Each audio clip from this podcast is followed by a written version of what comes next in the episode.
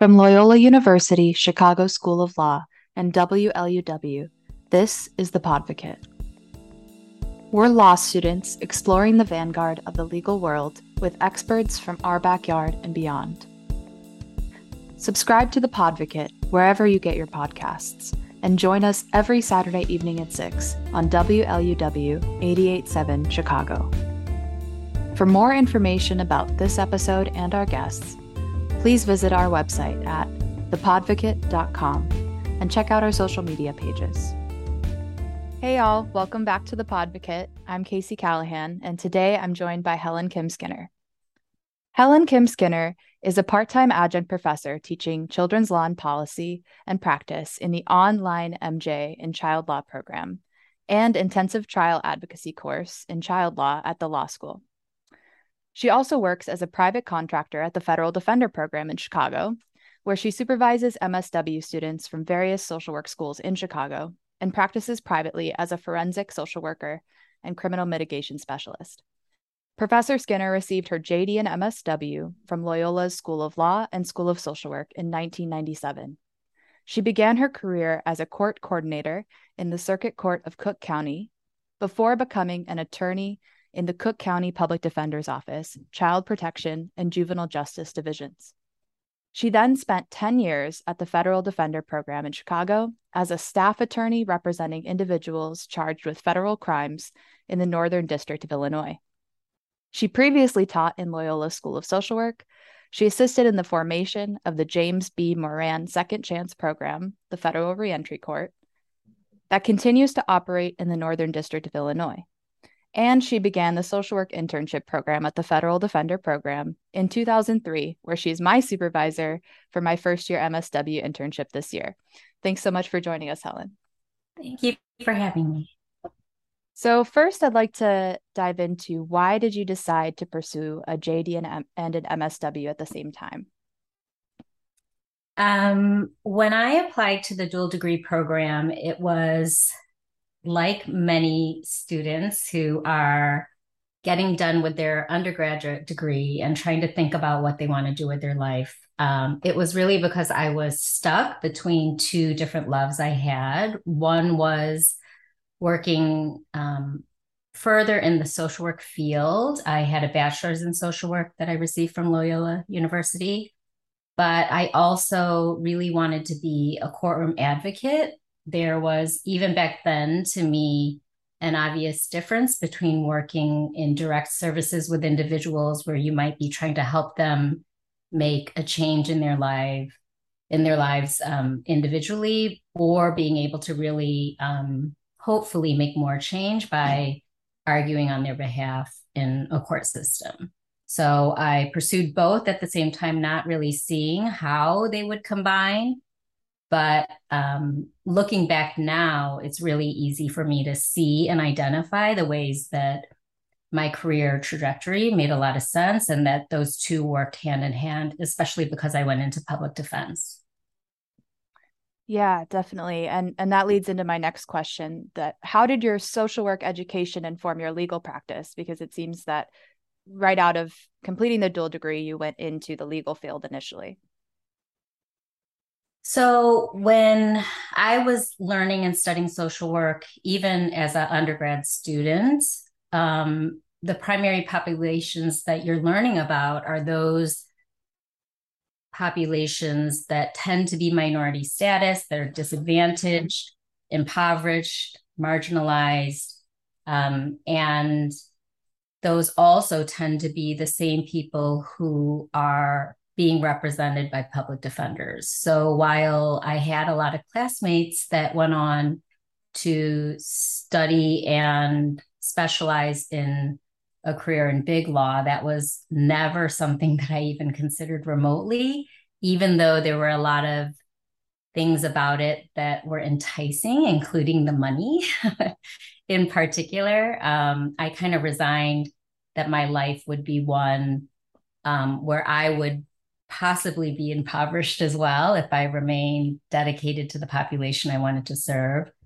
Um, but I found that all of the tenets that you learn in social work, which is really about the kind of struggles that individuals go through, the kinds of ways that you can support people who may not be used to having support, how to empower them, how to see their strengths, how to offer a client um, an opportunity to find self determination and actually help them to achieve that are all things that did inform my legal practice. Um, because I really saw my role as a public defender as being true to the ethical and philosophical thought that in order to become an advisor to your client, they have to first trust you. And then once they trust you, if you give them advice, they'll want to take your advice. And so I never had a top down mentality when I was representing clients. I really viewed that um, the relationship had to be one of trust. And it was only when I had the trust that a client would follow what I suggested to them, not because I was smarter than them, but because I did a good job at explaining to them what their options are. And then when they say, well, what would you do if I give them my my thought on it, they'll follow it. Um, I think that as I continue to work in the public defense um, field, I also found that, especially when you're working on sentencing issues or when you're thinking about um, issues related to bond or release, the ability to tell your client's story or what they're going through experientially was something that was harder to see, especially because it sounded like um, the arguments that were being made for why somebody should be released, for example, was literally just lift, listing off a bunch of things like they're currently working, they live in the suburbs, they're married, they have children, and it it had nothing to do with the person or their characteristics or the struggles that they went through.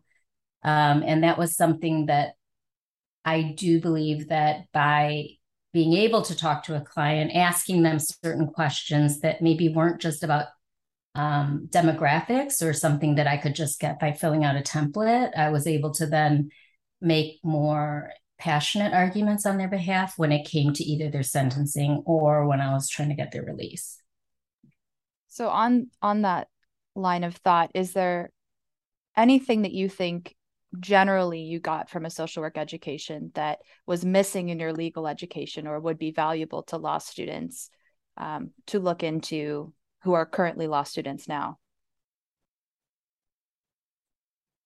I think um, there's probably a better job done now in the law curriculum, especially because of the availability of law school clinics where the clinical faculty do a really good job at helping students to identify the clients as whole people and look at what the representation involves as not something as simple as just trying to get them to trial or winning a trial or or something like that. Um, I feel like there's a lot of things that are probably missing in the law school curriculum, at least when I went through law school in the sense of even just talking about the basic um, values of of almost human dignity or the way to communicate with a client who might be hostile or resistant or defensive or not open to hearing the advice of an attorney. And i also think that in practice i found that there's a big difference between somebody who learns how to explain all the different options to a client and then give that advice on what should be done compared to almost cutting the corners in that explanation because an attorney knows that there are certain i guess practicalities or certain things that are done um, generally speaking. So they don't explain the theoretical options that are available. And then in turn, the clients end up just assuming that that's the only option that they have. And when they realize that's not, they feel really disappointed and distrustful of their representation. So those are all things that again come from the value of the human connection and the understanding that our clients are with us not just because they can't afford a private attorney, but because they really went through a lot of things in their life and most likely a lot of trauma. Um, and so, even having a little bit more understanding of what trauma can do to a person and how that can influence their decision making, even when they're with you, um, I think are things that could be done on a regular basis in law school, even in the first year of law school. And while it would be more relevant to people who are working in public interest law, it could definitely still be relevant to those who are working in the private sector because they work with clients as well, or they work with clients who then are being accused of something by victims and vice versa. Yeah, definitely. I know DePaul has a trauma informed lawyering class um, that students at Loyola have the opportunity to take through a consortium uh, connection. But that I totally agree with what you're saying. And no matter what field of law, people don't generally enjoy uh, having to go to an attorney. We're we're working with folks at some of the worst periods of their life, at the worst moments of their life. So understanding that, no matter what you're working with them with, is is huge at, at a at a base level. Um, so you mentioned you talked a little bit about your experience in in public defense. Why did you choose to pursue specifically criminal defense? My original passion and love was um, working with those who are charged with crimes of delinquency or those in the juvenile justice side. Um, and that was mostly because of my own upbringing, my own childhood, and just recognizing that there were, again, lots of reasons why children do end up going wayward or why they might end up not meeting the mold of what they're supposed to be doing all the time. Um, and so I thought that I was going to have a full career um, throughout my life working in the juvenile justice side of things. Um, and that goes hand in hand with, I think, criminal defense, or at least some thinking about why people commit offenses, whether it's status offenses or something that's charged um, in juvenile court.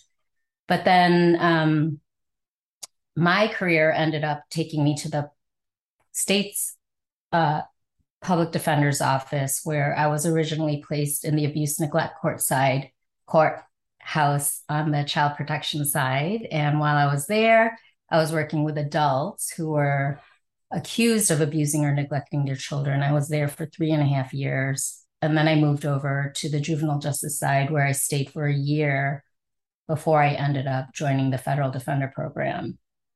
Um,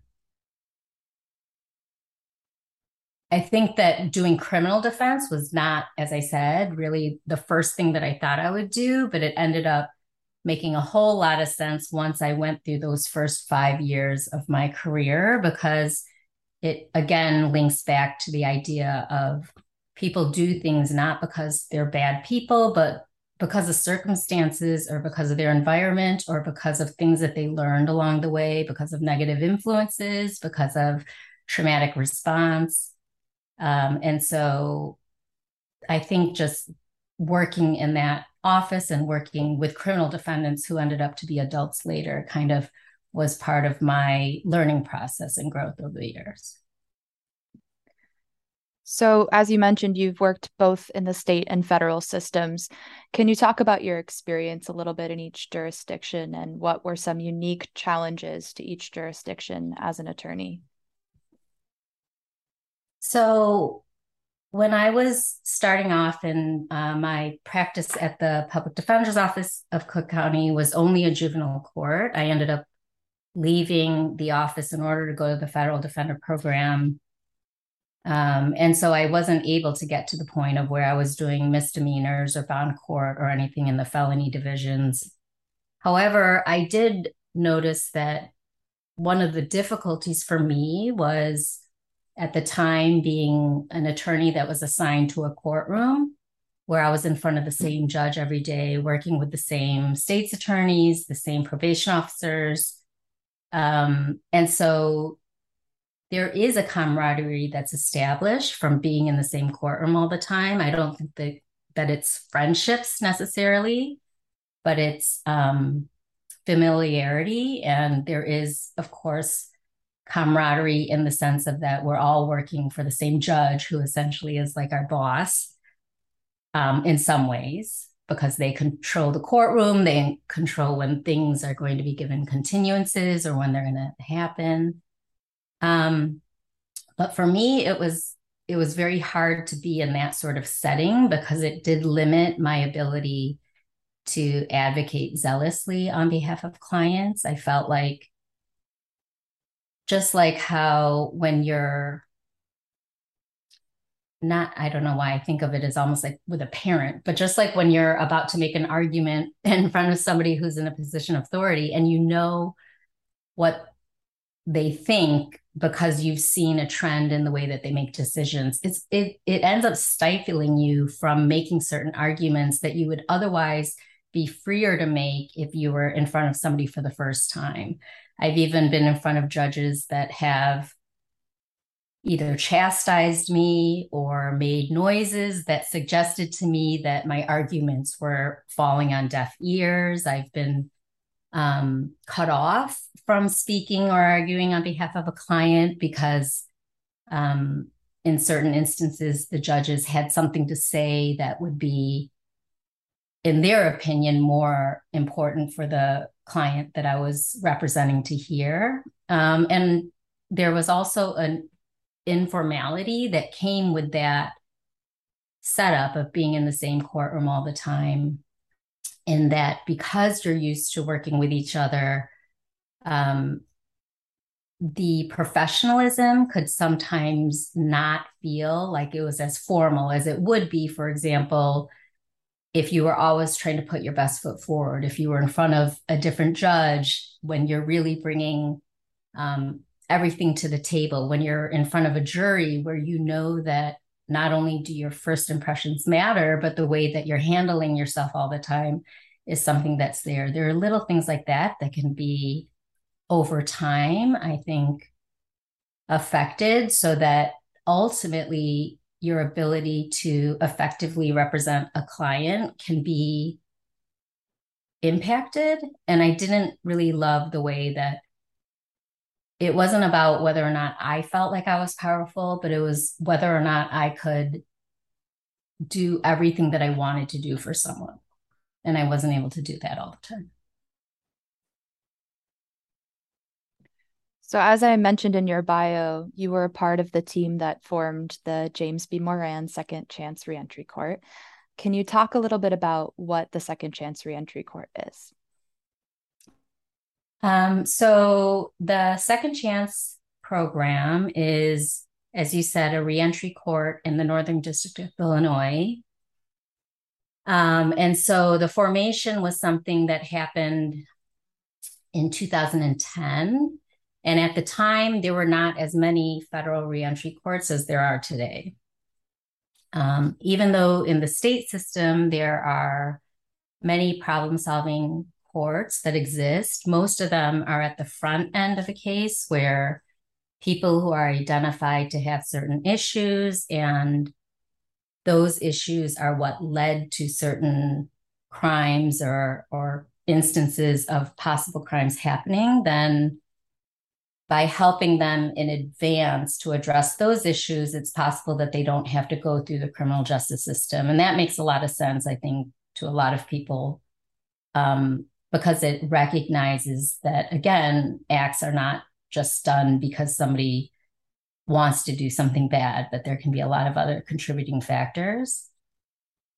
Um, in federal court there wasn't until more recently um, any momentum or possibility for a front end court meaning that there were no pretrial diversion courts until recently i would say within the last five or six years. Um, and my understanding of that is that it has a lot to do with the idea that the charging practices that were done by the US Attorney's Office and the Department of Justice were generally viewed as being um, independently valuable and and there was almost a view that the charge wouldn't happen if it weren't for good reason so instead there was a a slow recognition that there were still people who were struggling with problems that were beyond just the crime that they committed. And so, in order to help people who were being released from prison, re- returning to their communities to successfully reintegrate and reenter society, it was almost like these back end courts were established. And there were only a handful of them, and they were done almost like a grassroots movement where different courts or different districts were identifying the need to help folks to reenter society a little bit better.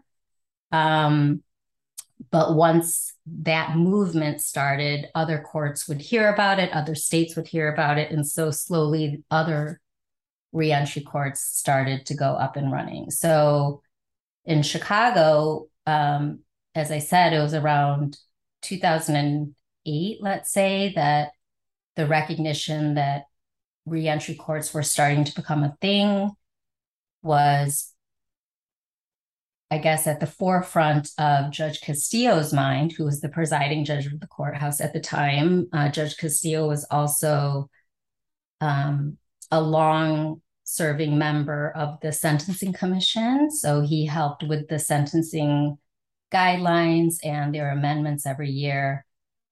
Um, and he formed the committee in order for individuals to start looking and traveling to different reentry courts around the United States. And I was on that committee.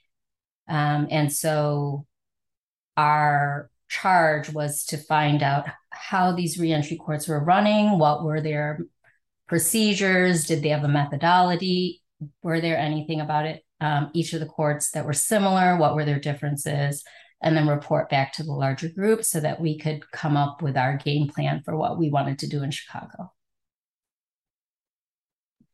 Great. And yeah, as I mentioned, I'm uh, somewhat of a product of that as one of the social work interns that supports through the federal defender program supports one of the reentry courts and now there are two courts um, uh, reentry courts at the courthouse, um, the federal courthouse.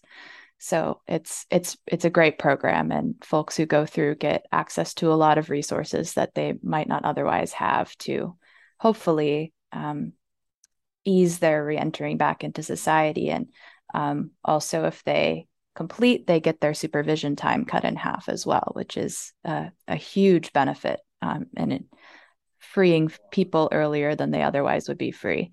Um, so it's a great program, and and thank you for your work on that.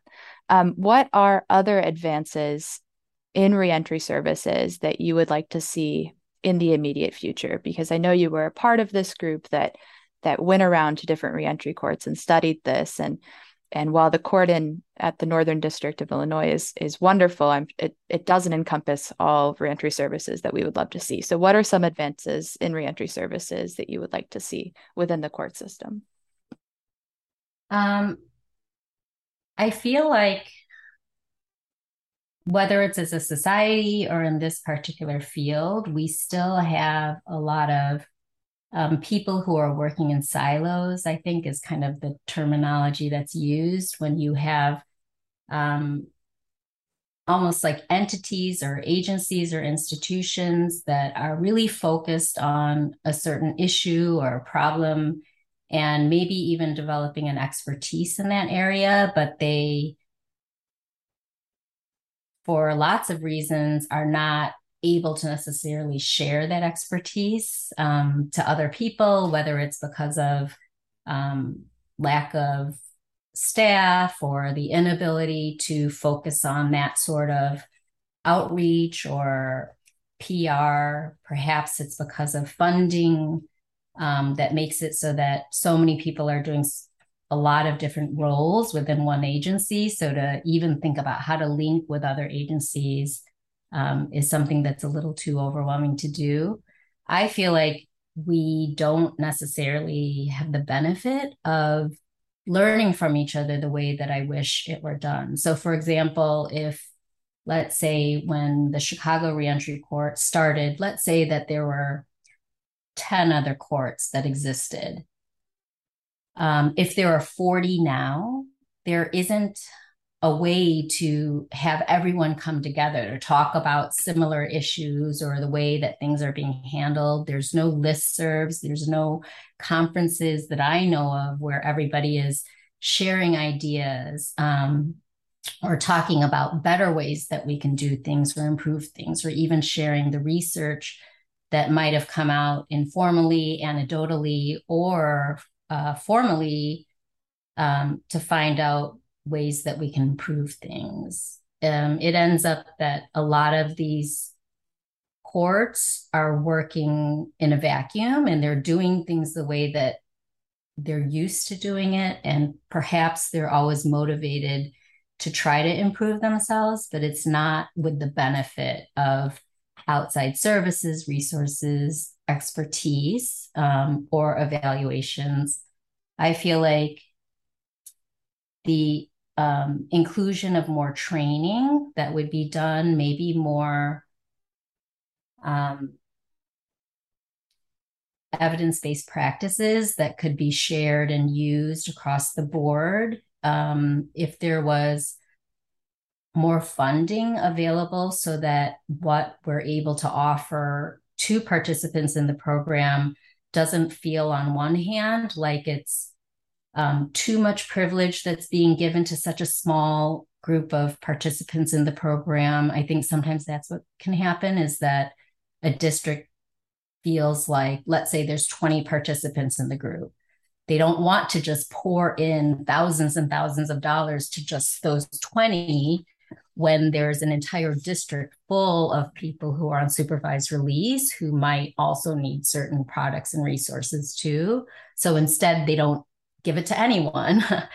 um, or maybe there could be more ways of trying to link different um, community, I guess, available options to the programming um, so that if there's a reentry court and if it's established to be something that is succeeding, then by getting the buy-in from different businesses and agencies in the community, then we can start to almost form a partnership of some sort. And, and those efforts, as far as I know, aren't really done unless it's done at the individual level in a certain district.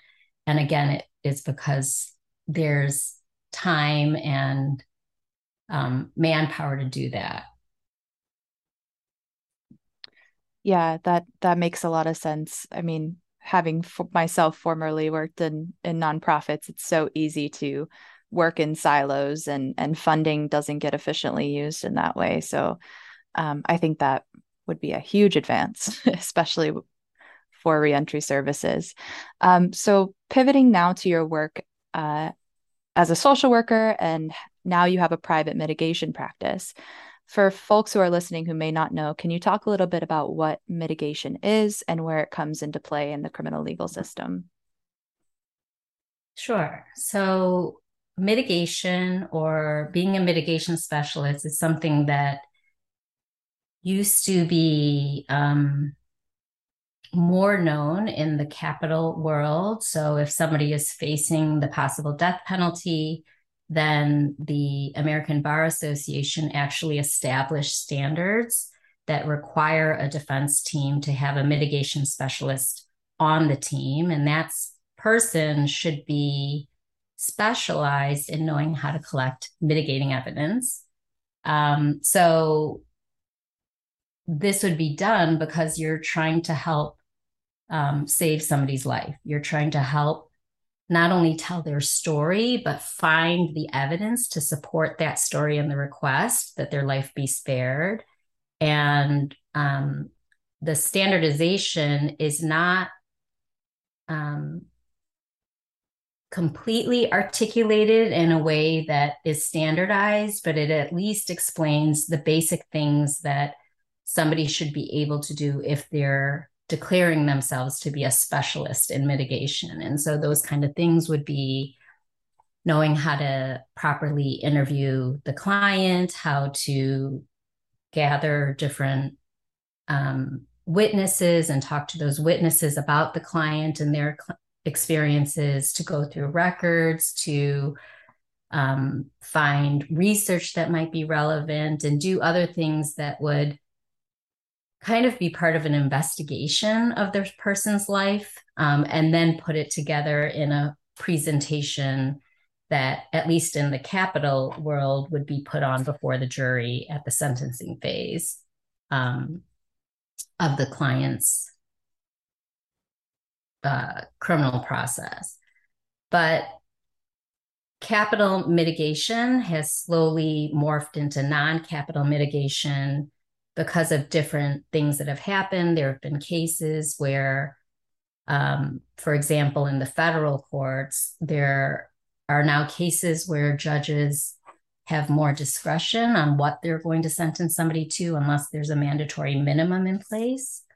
Um, clients can often be looking at very lengthy sentences, whether they're in the state or federal system. In the state system, you have a lot more discretion that's given to the state's attorneys who are making offers on a case, but also you have judges who are looking at sentencing ranges that can really um, vary. And so the ability to bring in information to the state's attorney or the judge in a state case or to the judge in a federal case um, has become, I guess, recognized as being more important because of the outcome and the way that it can make a difference to the client. If you're able to convince somebody that a client has redeemable qualities, that they can be rehabilitated, that they have treatment needs that have been unmet, that the client um, might have gone through certain life experiences or dealt with certain circumstances that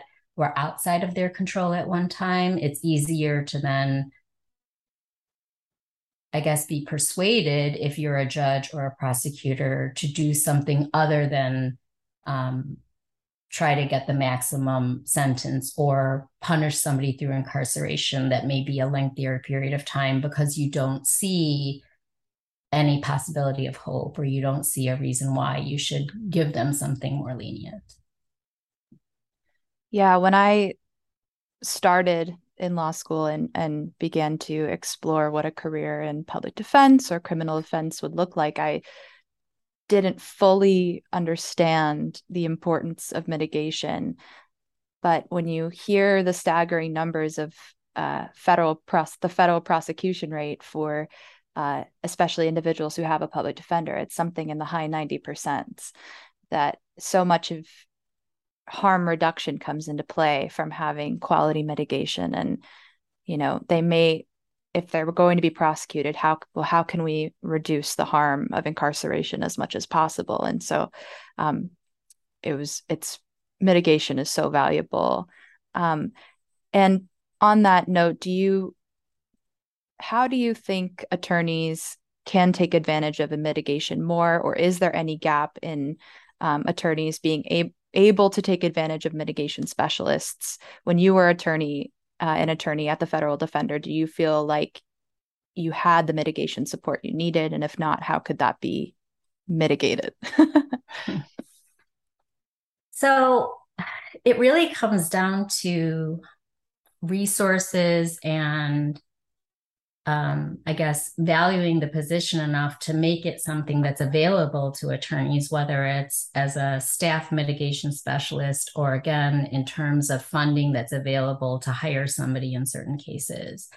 So I would say another big difference between the state and federal system is, I think, what you were referencing to, which is the high number of cases that end up with a conviction in the federal system. And in fact, I think it's over 96% of individuals who are charged with federal crimes who end up pleading guilty. And that's because the investigation process and the way that um, evidence can be collected over time before charges are brought in a federal case is different than the um, exigent and emergent situations that might lead to an arrest in the state system most of the time.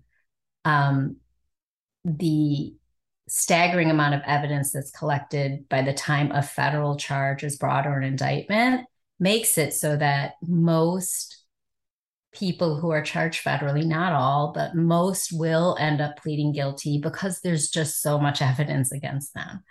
So, in that sense, as a federal defender, even though I was with the federal defender program, this would be true for those who are in private practice as well. The primary responsibility of the attorney is, of course, to explain the charges to the client, help them understand the evidence against them, help them to understand um, if there are any benefits to going to trial versus pleading guilty. And then the vast majority of focus is really on the sentencing arguments for a client because there, as I said earlier, can be a range of what a judge might um, give to a client if they're getting a term of imprisonment.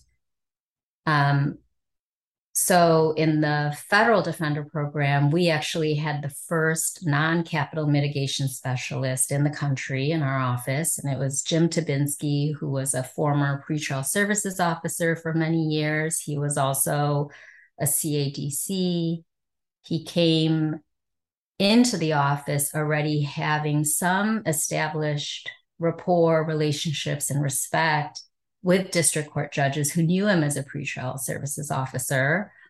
Um, and that allowed, I believe, um, him to make arguments on behalf of clients or write reports that would be recognized as being both valuable and helpful when the judges were ultimately going to make sentencing decisions. Um, so when I was practicing in the federal defender program, I had Jim Tabinski, who was there to assist on any cases that I might need him to assist on. And then I also um, brought in MSW students to work alongside attorneys and Jim, but they could do things independently as well. So all of that is to say that the federal defender program in Chicago recognized very early on um, the the value of mitigation because they had somebody specifically doing that. And today we have two mitigation specialists in the office, which again speaks to the recognition of the value that they bring. Because in addition to those two, then we have a staff, um, I would say, of social work students at all time that are also doing mitigation investigations and trained to do that. However, that's not the case in every federal defender office.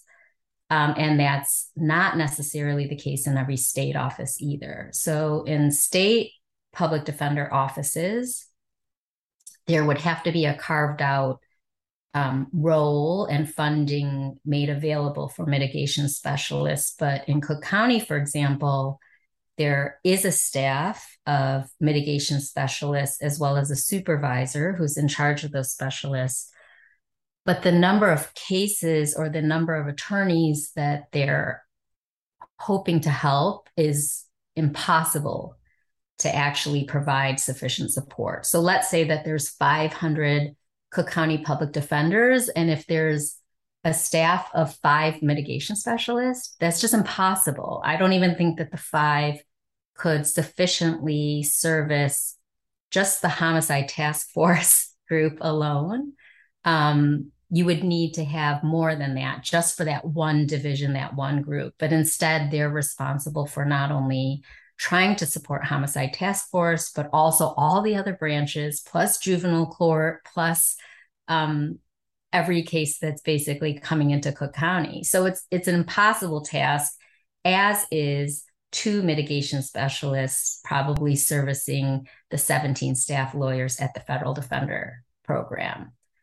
However, I think what ends up happening is that attorneys have to pick and choose which cases do they want to give to the mitigation specialists that are in an office that they have um, because the ability to do that even though every client should get one and every client deserves to have their life story told or investigated it's just an impossibility without the right funding and without um, just more people who are trained in order to do that. Well, I'll just put a call out there to anyone listening. I did see that Cook County is hiring another mitigation specialist. So if anyone happens to know anyone who's interested in helping this great work, Cook County is hiring. Um, and to kind of close us out, I'd love to hear what inspired your pivot from working as an attorney full time to deciding to pursue social work full time. I know you're studying now for your social work licensure exam, um, which is something that you may have thought was behind you studying for a large licensure exam after the bar. But so I applaud you for that. Um, but what inspired you to pivot at, at this point? So, as I was saying earlier, I think that as a federal criminal defense lawyer, really the primary focus of where I felt like I could make a difference in clients' cases was post plea and pre sentencing, when that was where all of my social work skills could come into play, where my ability to really dive into my client's story and try to make an effective, persuasive presentation to the judges um, was kind of the culmination of of everything I was trying to do.